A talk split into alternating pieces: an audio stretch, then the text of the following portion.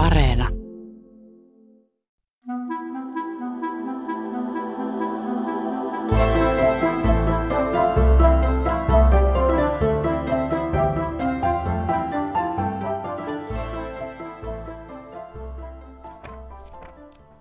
mulla on tässä paksukantinen kirja edessäni ja tähän kirjaan on koottu George Sandin ja Gustave Flaubertin kirjeenvaihto.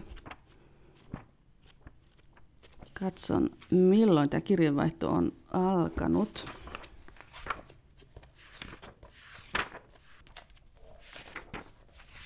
Tämä kirje on George Sandin kirjoittama kirje Gustave Flaubertille ja se on päivätty 28. tammikuuta 1863. Tämä kirje alkaa sanoin: "Rakas veljeni." 3 päivää myöhemmin, 31. tammikuuta, on Gustave Flaubert kirjoittanut vastauskirjeen George Sandille. Hämmästyttävää, kuinka nopeasti posti tuolloin kulki. Tätä kirjeenvaihtoa kesti aina vuoteen 1876 asti. 29. toukokuuta on Gustave Flaubert kirjoittanut viimeisen kirjeen Pariisista George Sandille. Ja tämä kirja alkaa sanoin: "Rakas mestaritar." Todella vilkasta kirjeenvaihtoa heidän välillään oli.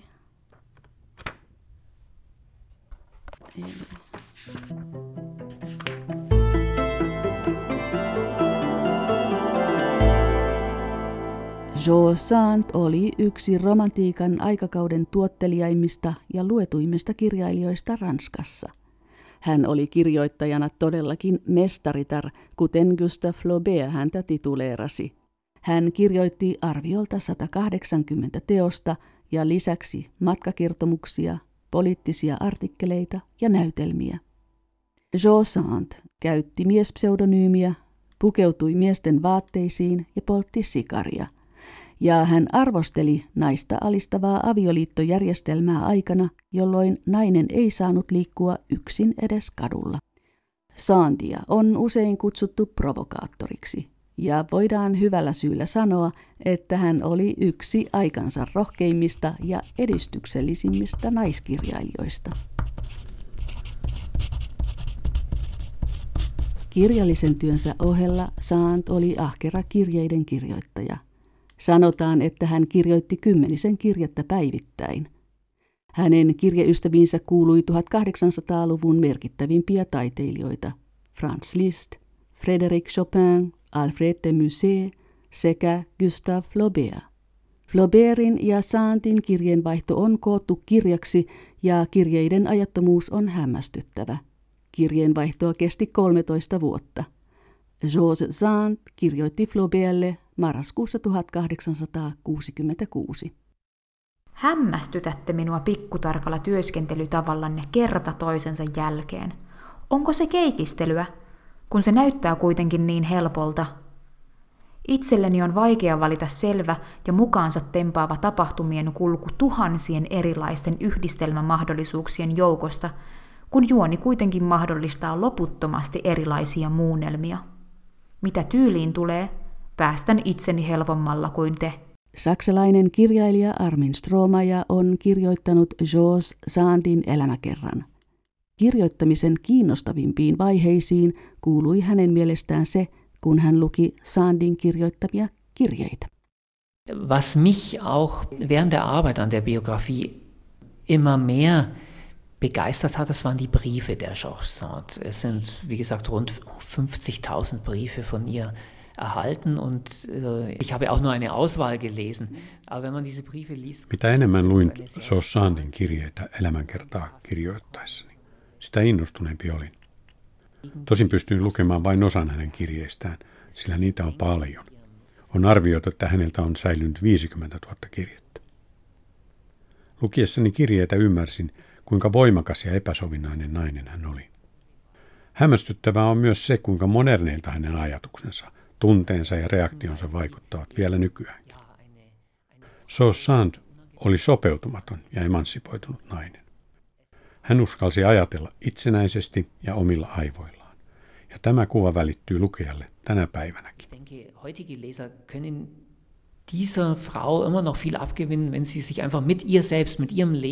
Saucesaan kiinnosti minua ihmisenä. Hän on sympaattinen, mutta samalla myös provokatiivinen. Hän on hyvin rosoinen ja ristiriitainen nainen. Minulle elämäkerran kirjoittajana hän on kiehtova nainen. Tykkään kirjoittaa henkilöistä, jotka eivät ole pelkästään sympaattisia, vaan myös haasteellisia.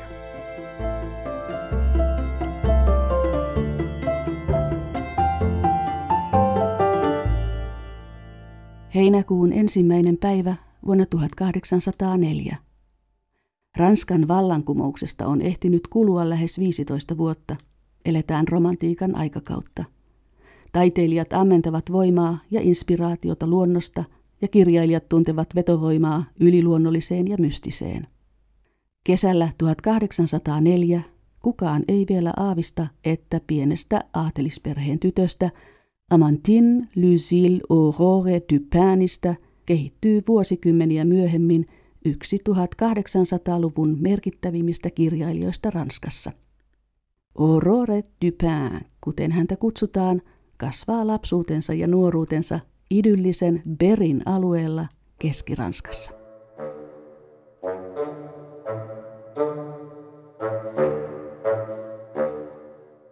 Aurore Dupin, joka myöhemmin tunnetaan Georges Sandina, vietti lapsuutensa ja nuoruutensa isoäitinsä luona.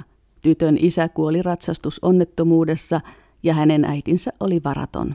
Diese Großmutter Marie Aurore war eine Frau noch ganz aus der alten Zeit, aus dem 18. Jahrhundert, aus dem Ancien Regime, eine Adlige, die eine sehr stolze Frau war. Isoäiti Marie Aurore edusti 1700-luvun naista, eli siis omana elinaikanaan jo mennyttä aikaa.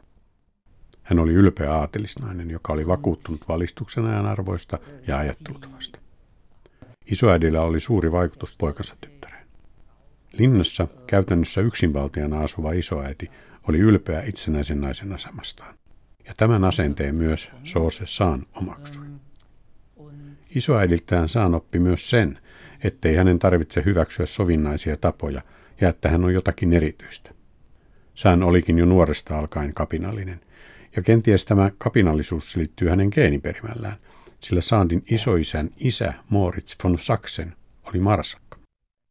Isoäidin ei onnistu kasvattaa pojan tyttärestään asemansa mukaisesti käyttäytyvää aatelisnaista. Eikä hän edes osaa kuvitella, että pojan tyttärestä tulee vuosia myöhemmin sääty-yhteiskunnan vastustaja ja tasavallan puolesta puhuja. Nuoressa pojan tyttäressä on jotakin omapäistä, sen isoäiti huomaa jo varhain, sillä Aurore käy mielellään tapaamassa lähitienon talonpoikaisperheitä ja yhtä mielellään hän leikkii kylän poikien kanssa.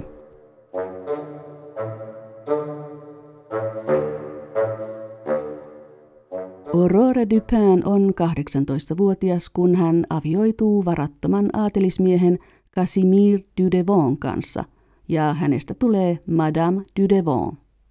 Tammikuun alussa 1831 Aurore Dudevon jättää puolisonsa ja muuttaa Pariisiin. Muutamaa kuukautta aiemmin hän on rakastunut itseään 7 vuotta nuorempaan toimittajaan nimeltä Jules Sandeau. Eigentlich erst dieses Liebes- und Arbeitsverhältnis mit Jules Sandeau brachte sie richtig zum Schreiben in Paris. Der hatte auch Kontakte zur Presse und sie fing also an, für diverse Zeitungen Artikel zu schreiben. Und gemeinsam verfassten die beiden einen Roman. Rakkaussuhde Jules Sandeaun kanssa oli merkittävä tapahtuma Saucesandin elämässä. Oikeastaan Saucesaan alkoi kirjoittaa nimenomaan tämän suhteen ansiosta, sillä Jules Sandeau oli toimittaja ja hänellä oli yhteyksiä pariisilaiseen lehdistöön. Sandeaun yhteyksien avulla Saucesaan alkoikin kirjoittaa artikkeleita sanomalehtiin. Sandeau ja Saan kirjoittivat yhdessä romaaninkin ja lisäksi Sandeau kannusti Sandia kirjoittamaan ensimmäisen oman romaaninsa. 1830-luvun alussa naisten oli mahdotonta julkaista kirjoituksia omalla nimellään. Siksi Saucesaan alkoi käyttää miespseudonyymiä. Jo pian tiedettiin, että salanimen Saucesaan taakse kätkeytyy Aurore Dupin. Tuloksena oli skandaali. Sauce nimestä tuli kuitenkin pian hänen tuotemerkkinsä ja hänen onnistui kääntää skandaali menestykseksi. Georges Sandin ensimmäiset kirjoitukset ovat matkakertomuksia vuodelta 1829. Kirjoittajana on tuolloin vielä Aurore du Devant. Jules Sandon myötä kirjoittaminen saa kuitenkin uutta potkua. Artikkelit syntyvät yhteistyössä ja ne julkaistaan Jules Sandon nimellä pariisilaisissa lehdissä. Ammattikirjailija Aurore du Devantsta kehittyy vuonna 1832, jolloin hänen ensimmäinen oma romaaninsa julkaistaan. Indiana-romaani on samalla ensimmäinen Georges Sand-pseudonyymillä julkaistava teos. Vielä samana vuonna hän allekirjoittaa sopimuksen Revue de Deux Mondes-lehden kustantajan kanssa. Näin Sand yrittää turvata taloudellisen tilanteensa, joka on kaikkea muuta kuin hyvä. Mutta jos Georges Sand vielä kirjailijauransa alussa sanoo, että ainoa huoleni on se, että voin parantaa taloudellista tilannettani, huoli toimeentulosta jää lyhytaikaiseksi, sillä Sand kirjoittaa paljon ja hänen kirjansa myyvät hyvin. Es gibt im Werk von Georges Sand natürlich frauenemanzipatorische Themen. Beispiel ihr erster Roman Indiana, das war ein großer Erfolg und auch ein Skandal. Darin vertritt sie das Recht auf freie Liebe in dem Sinn, dass die Frau das Recht haben sollte, sich ihren Partner selbst. Hänen teoksissaan löytyy naisten emansipaatiota käsitteleviä teemoja. Jo ensimmäisessä Indiana-romanissaan Sand peräänkuuluttaa naisten oikeutta vapaaseen rakkauteen. Sitä, että naisilla pitäisi olla oikeus itse valita partnerinsa, eikä tyytyä siihen, että vanhemmat valitsevat hänelle aviopuolison. Die Figuren dieses Romans sind stark ihrem eigenen Leben entliehen. Also, sie hatte in Paris nach der Trennung von ihrem Mann hatte sie. Lisäksi Indiana-romaanin henkilöllä on selkeä yhteys Sauce Sandin omaan elämään. Romaanissa on 3 päähenkilöä. Sauce Sand sekä hänen aviomiehensä ja hänen rakastettunsa. Rakastettu oli toimittaja Jules Sandeau, jonka kanssa Sandilla oli suhde Pariisissa.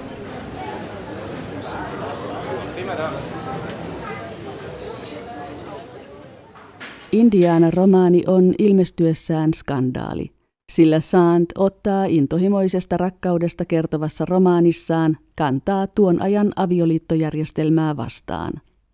Romaanista tulee menestys ja kirjasta otetaan ensimmäisen vuoden aikana 3 painosta. Sand tematisoi varhaisissa romaaneissaan naisten vapautumista. Siksi hänen lukijakuntansa muodostuu alkuaikoina etupäässä naisista. Myöhäisemmissä romaaneissaan hän keskittyy yhteiskunnallisiin kysymyksiin. Sen myötä hänen lukijakuntansa laajenee ja myös miehet alkavat lukea hänen kirjojaan.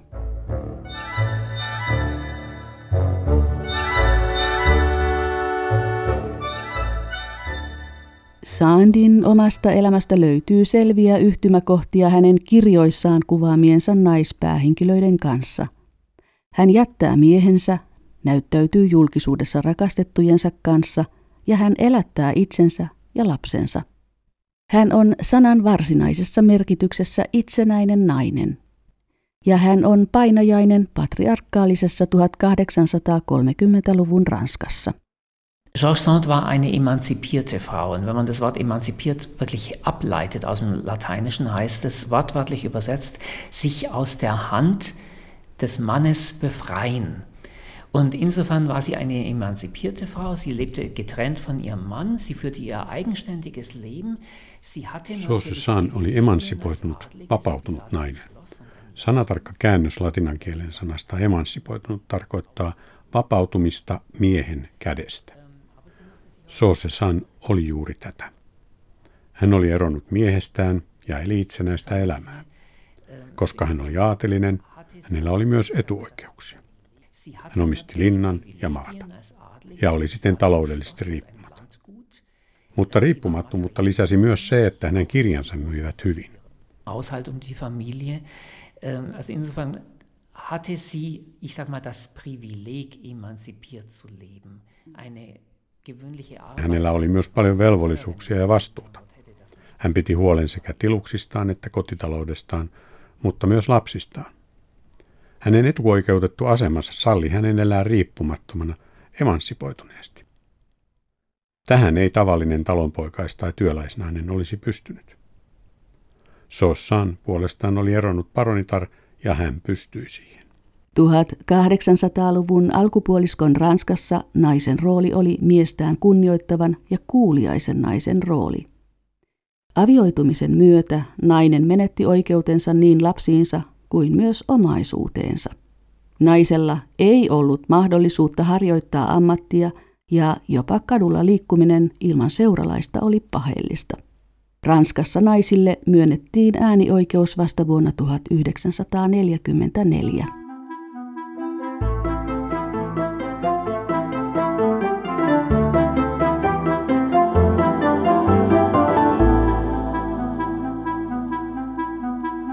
Jo Sant näyttäytyy julkisuudessa miesten vaatteissa ja hän polttaa sikareita.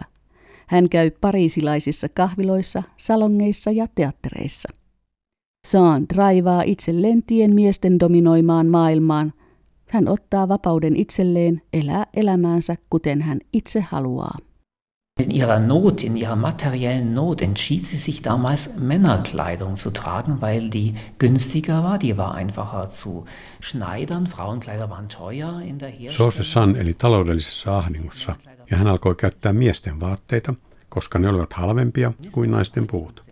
Syyt käyttää miesten vaatteita olivat siis käytännölliset, eivätkä liittyneet siihen, että hän olisi ollut feministi tai edustanut transsukupuolista identiteettiä.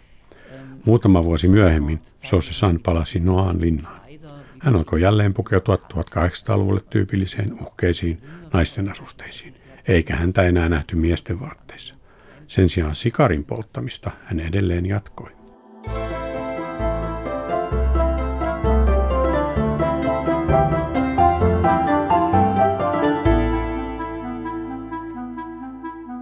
Georges Sand kirjoittaa paljon ja hän kirjoittaa nopeasti. Hänen työpäivänsä ovat 8-tuntisia ja usein myös pidempiä. Kun yksi romaani on valmis, hän aloittaa seuraavan. Esimerkiksi vuonna 1834 häneltä julkaistaan 3 romaania ja useita novelleja. Kirjailija-runoilija Alfred de Musset, joka on tuohon aikaan Sandin rakastettu, vertaa omaa kirjoittamistaan Sandin kirjoittamiseen sanoin, kirjoitin koko päivän. Päivän päätteeksi minulla oli 10 valmista säettä ja olin juonut pullollisen viinaa.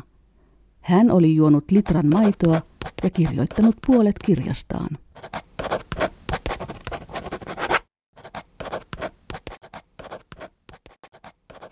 Georges Sandin pariisilainen ullakkoasunto on 1830-luvun alkupuolella kirjailijoiden, muusikoiden ja näyttelijöiden tapaamispaikka.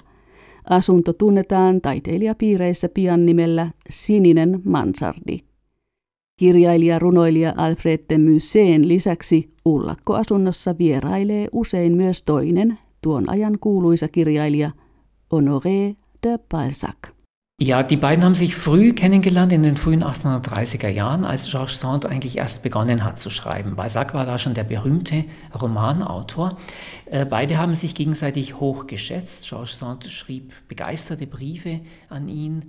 Er hat sie umgekehrt in seinem Roman. Sossessan ja Honoré de Balzac tutustuivat toisiinsa 1830-luvun alkupuolella.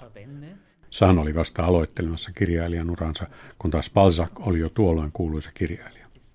Molemmat arvostivat toisiaan ja Sand kirjoitti kirjeitäkin Balzacille. Balzac puolestaan käytti vuonna 1837 julkaistun kertomuksensa päähenkilönä Sosandia, mikä ei ollut kovin hienotunteista. Sand ja Balzac eivät olleet ystäviä, mutta kollegoina he arvostivat toisiaan. Balzac rakasti naisia, mutta edellytti heidän ihailevan häntä varauksetta. Sossessan puolestaan ei ollut tämän kaltainen nainen. Hän oli sopeutumaton ja aivan liian itsenäinen. Georges Sand kuvasi myöhemmin tapaamisiaan Honoré de Balzacin kanssa. Sitä, kuinka heidän keskusteluissaan puhe kääntyi joka kerta Balzaciin. Georges Sand on toisenlainen. Häntä kiinnostaa kirjailijakollegojensa teokset ja hän myös puolustaa heitä tarvittaessa. Flaubertin historiallinen Salambo-romaani sai ilmestyessään nihkeän vastaanoton. Chaucin kirjoittaa Flaubertille tammikuussa 1863. Rakas veljeni, en ansaitse kiitosta, sillä täytin vain velvollisuuteni. Heti kun kriitikot tekevät tehtävänsä, hiljenen. Minulle on tärkeämpää luoda jotakin kuin tuomita. Kuitenkin kaikki, mitä olin Salambosta lukenut, ennen kuin itse luin kirjan, oli epäreilua tai riittämätöntä. Vaikeneminen olisi tuntunut pelkuruudelta tai mikä on samankaltaista, kuin laiskuudelta.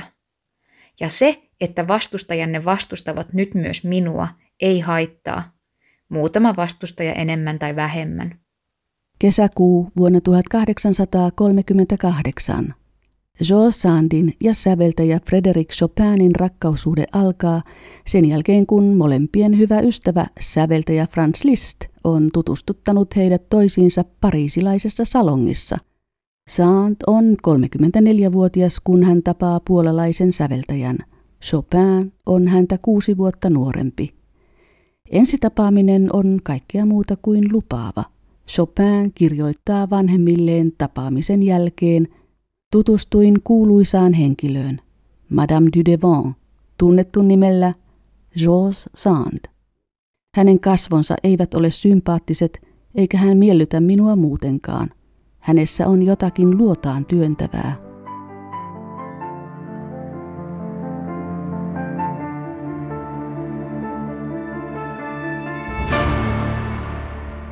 Chopinin ja Sandin välillä alkaa suhde, joka kestää lähestulkoon 10 vuotta. Marraskuussa 1838 he matkaavat yhdessä Sandin lasten kanssa Majorkalle ja viettävät siellä reilut 3 kuukautta. Sand kirjoittaa espanjalaisella saarella 2 eri romaania ja hoitaa siinä sivussa sairasta Chopinia. Chopin, myös hän säveltää, heikosta kunnostaan huolimatta. Georges Sand työstää matkakokemuksensa jälkikäteen. Hänen Talvi Majorkassa matkakertomuksensa julkaistaan vuonna 1841. Vielfach ist diese Beziehung auch so dargestellt worden, als sei Chopin der schwächere Part gewesen. Das stimmt so auch nicht ganz. Er war einfach körperlich krank, schwach, er hatte Tuberkulose, aber wenn man suhdetta kuvataan usein niin, että Chopin olisi ollut näistä 2 heikompi. Tämä ei pidä paikkaansa. Chopin kyllä sairasti tuberkuloosia ja oli fyysisesti heikommassa kunnossa. Mutta kun kuuntelee hänen säveltämänsä musiikkia tuolta ajalta, aavistaa sen voima, joka musiikin säveltäjällä oli. Chopinin Majorkalla säveltämät preludit ovat hyvä esimerkki hänen voimastaan. Chopin oli musiikin jättiläinen. Georges Sand ja Frédéric Chopin olivat poikkeuksellisia ihmisiä, mutta myös poikkeuksellisen voimakkaita ihmisiä. 1840-luvulla Sand kiinnostuu lisääntyvässä määrin ranskalaisen filosofin ja sosialistin Pierre Leroux ajatuksista. Monien tuon ajan kirjailijoiden tavoin myös Sand uskoi yhteiskuntaan, jossa ihmisten välillä vallitsee tasa-arvo. Vuosina 1842 ja 1844 julkaistuissa Consuela ja La Comtesse de Rudolstadt romaaneissaan hän kuvaa yhteiskuntaa, jossa ei ole sukupuolten eikä säätyjen välisiä eroja. Nun, ich denke, sie waren zunächst mal nicht kontaktscheu, anders als viele ihrer Kollegen in Paris, die aus ihren Vierteln nie herauskamen, aus ihren Cafés und Absinth-Kneipen. Ja. Sie lebte auf dem Land. Georges Sand oli hyvin sosiaalinen. Hän asui maaseudulla ja ratsasti paljon. Näin hän oppi tuntemaan lähiseutunsa asukkaita. Hän keskusteli talonpoikien ja työläisten kanssa. Samalla hän näki ja kuuli, minkälaisessa kurjuudessa nämä elivät. Monet Sandin pariisilaisista kollegoista taas pysyivät tiivisti lähikortteleissaan ja vaareissaan, eivätkä siis tienneet mitään maaseudun väestön elämästä. Sandin eettistä toimintaa ja ajattelua selittää osin myös hänen saama katolinen kasvatus. Se vaikutti häneen suuresti. Sandiin vaikuttivat voimakkaasti myös hänen tuntemansa utopistisen sosialismin kannattajat. Helmikuun 22. päivä vuonna 1848. Pariisissa syttyy helmikuun vallankumous, jonka myötä kuningas Ludwig Philippin valta kaatuu ja Ranskaan julistetaan tasavalta. George Sandista tulee vallankumouksen innoittamana poliittinen aktivisti. Hän kirjoittaa tiheään tahtiin poliittisia kirjoituksia ja toimii jopa jonkin aikaa väliaikaisen hallituksen tiedottajana. Saman vuoden joulukuussa Louis Napoleon Bonaparte valitaan presidentiksi. Vain muutamaa vuotta myöhemmin, vuonna 1852, Napoleon Bonaparten onnistuu kääntää valtasuhteet puolelleen ja hänet kruunataan keisarin Napoleon III. Napoleonin valtakausi päättyy vuonna 1870 sen jälkeen, kun Ranskan armeija on joutunut antautumaan preussilaisille Sedanin taistelussa. Elokuussa 1870 George Sand kirjoittaa Gustave Flaubert'lle: "Oletko Pariisissa kaiken mellakoinnin keskellä? Mitä tämä opettaa kansoille, jotka haluavat absoluuttisen hallitsijan? Ranska ja Preussi katkaisevat toisiltansa kaulat syistä, joita eivät itse ymmärrä. Niin meille jää lopulta kärsimys ja kyyneleet, kun kaikki on ohi. Mutta me selviämme voittajina." Vuoden 1871 maaliskuusta toukokuuhun Pariisissa hallitsi vallankumoushallitus eli Pariisin kommuuni. Tuona aikana kaupungissa toteutettiin joukkoampumisia. George Sand ei halunnut olla tekemisissä vallankumoukseen kuuluneiden väkivaltaisuuksien kanssa. Denn in den Wirrungen dieser Kommunen gab es also Massenerschießungen in Paris, während vor der Stadt die Preußen standen mit ihren Armeen. Und Georges Sand wollte mit diesen Auswüchsen der Revolution nichts zu tun haben. Sie kam eigentlich aus der Romantik her. Sie hatte Georges Sand edusti romantiikan aikaa. Hänen ongelmansa oli se, että hänen omaksumilla vallankumouksellisella ihanteilla ei ollut mitään yhteistä todellisen vallankumouksen ja siihen liittyvän väkivallan kanssa. Tämä oli George Sandin koko elämän ajan ongelma. Hän oli aatelinen linnan omistaja, joka oli mieltynyt sosialismiin. Mutta hän ei ollut kommunisti. Huhtikuu vuonna 1857. George Sand ja Gustave Flaubert tapaavat ensimmäisen kerran toisensa huhtikuun lopulla pariisilaisessa teatterissa. Kestää vielä kuitenkin useita vuosia ennen kuin tuttavuudesta alkaa kehittyä ystävyys. George Sandin La Daniela-romaani on lähestulkoon valmis ja se julkaistaan toukokuussa 1857. Romaani herättää voimakasta protestointia ilmestyessään. Sandin Italian matkan kokemuksiin pohjautuva romaani on voimakas kannanotto katolista kirkkoa, Vatikaanin vanhoillisuutta ja paavin yksinvaltaa vastaan.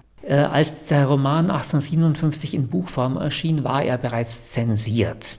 Also die anstößigsten, die kritischsten Stellen und Passagen waren herausgekürzt in Frankreich. In anderen Ländern durfte der Roman gar nicht erscheinen, zum Beispiel in Italien. Kun kirja ilmestyi Ranskassa vuonna 1857, siitä oli jo sensuroitu vaarallisimmat katolista kirkkoa ja paavin valtaa kritisoivat kohdat. Italiassa romaania ei edes saatu julkaista. Kirjan julkaisemista seurasi se, että George Sand erotettiin katolisesta kirkosta. Kirkko määräsi myös, että kaikki hänen kirjansa laitetaan kiellettyjen kirjojen listalle. Mutta tuohon aikaan kirjojen kieltämisellä ei enää ollut toivottua vaikutusta. Pikemminkin vaikutus oli päinvastainen, sillä se oli tervetullutta mainosta kirjailijalle, ja myös George Sand tiesi tämän. Hänen suosionsa nousi entisestä.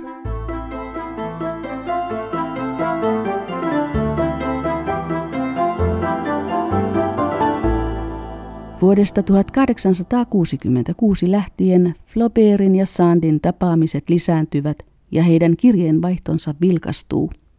Saman vuoden marraskuussa George Sand vierailee Flaubertin maaseutuhuvilassa. Matka kestää viikon. Sunnuntaina 4. marraskuuta George Sand kirjoittaa päiväkirjaansa: "Ihastuttava sää. Kävelyä puutarhassa. Kävelimme myös ylhäälle hedelmäpuutarhaan. Työtä. Tunnen oloni hyvin kotoisaksi pienessä huoneessani. On miellyttävän lämmintä. Illalliselle osallistuivat sisaren tytär ja hänen puolisonsa, vanha rouva Crépé, Valentin Crépén täti. Hän lähtee huomenna. Pasianssin pelaamista. Sen jälkeen Gustav lukee minulle satunäytelmän. Kaikki on kaunista ja ihastuttavaa. Liian pitkään. Liikaa. Juttelemme vielä. 2:30 minulla on nälkä. Menemme alakertaan ja otamme keittiöstä kylmää kanaa mukaamme. Menemme ulos ja pumppaamme pihakaivosta vettä.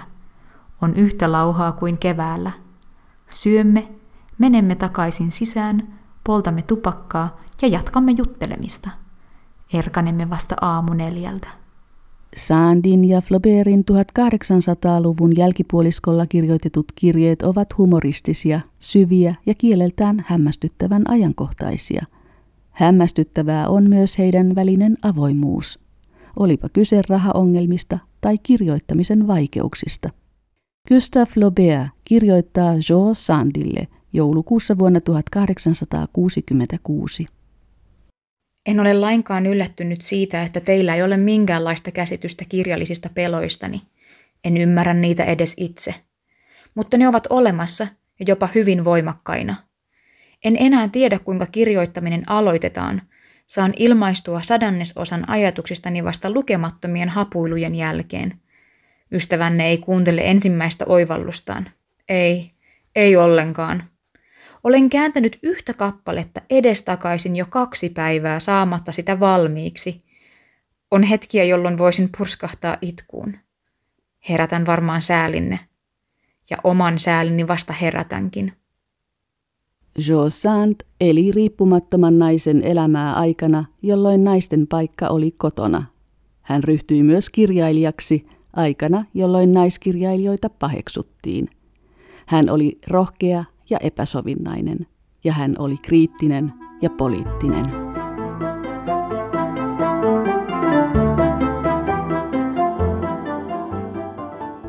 Georges Sandin viimeiseksi kirjalliseksi työksi jäivät hänen lapsenlapsilleen omistamat lyhytkertomukset.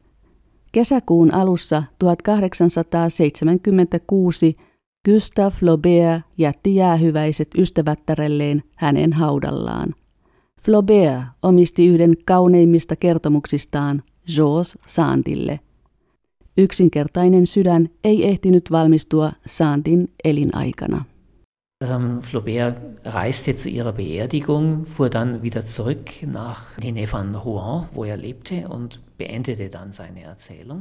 Gustave Flaubert matkusti Sandin hautajaisiin ja palattuaan kotiinsa hän viimeisteli kertomuksen. Muutama kuukausi tämän jälkeen Flaubert kirjoitti kirjeen Georges Sandin pojalle. Kirje sisälsi 3 sanaa. Minä kaipaan häntä. Nämä sanat sisältävät kaiken sen surun, kaipuun, kunnioituksen ja rakkauden, jota hän tunsi kollegaansa ja ystäväänsä kohtaan.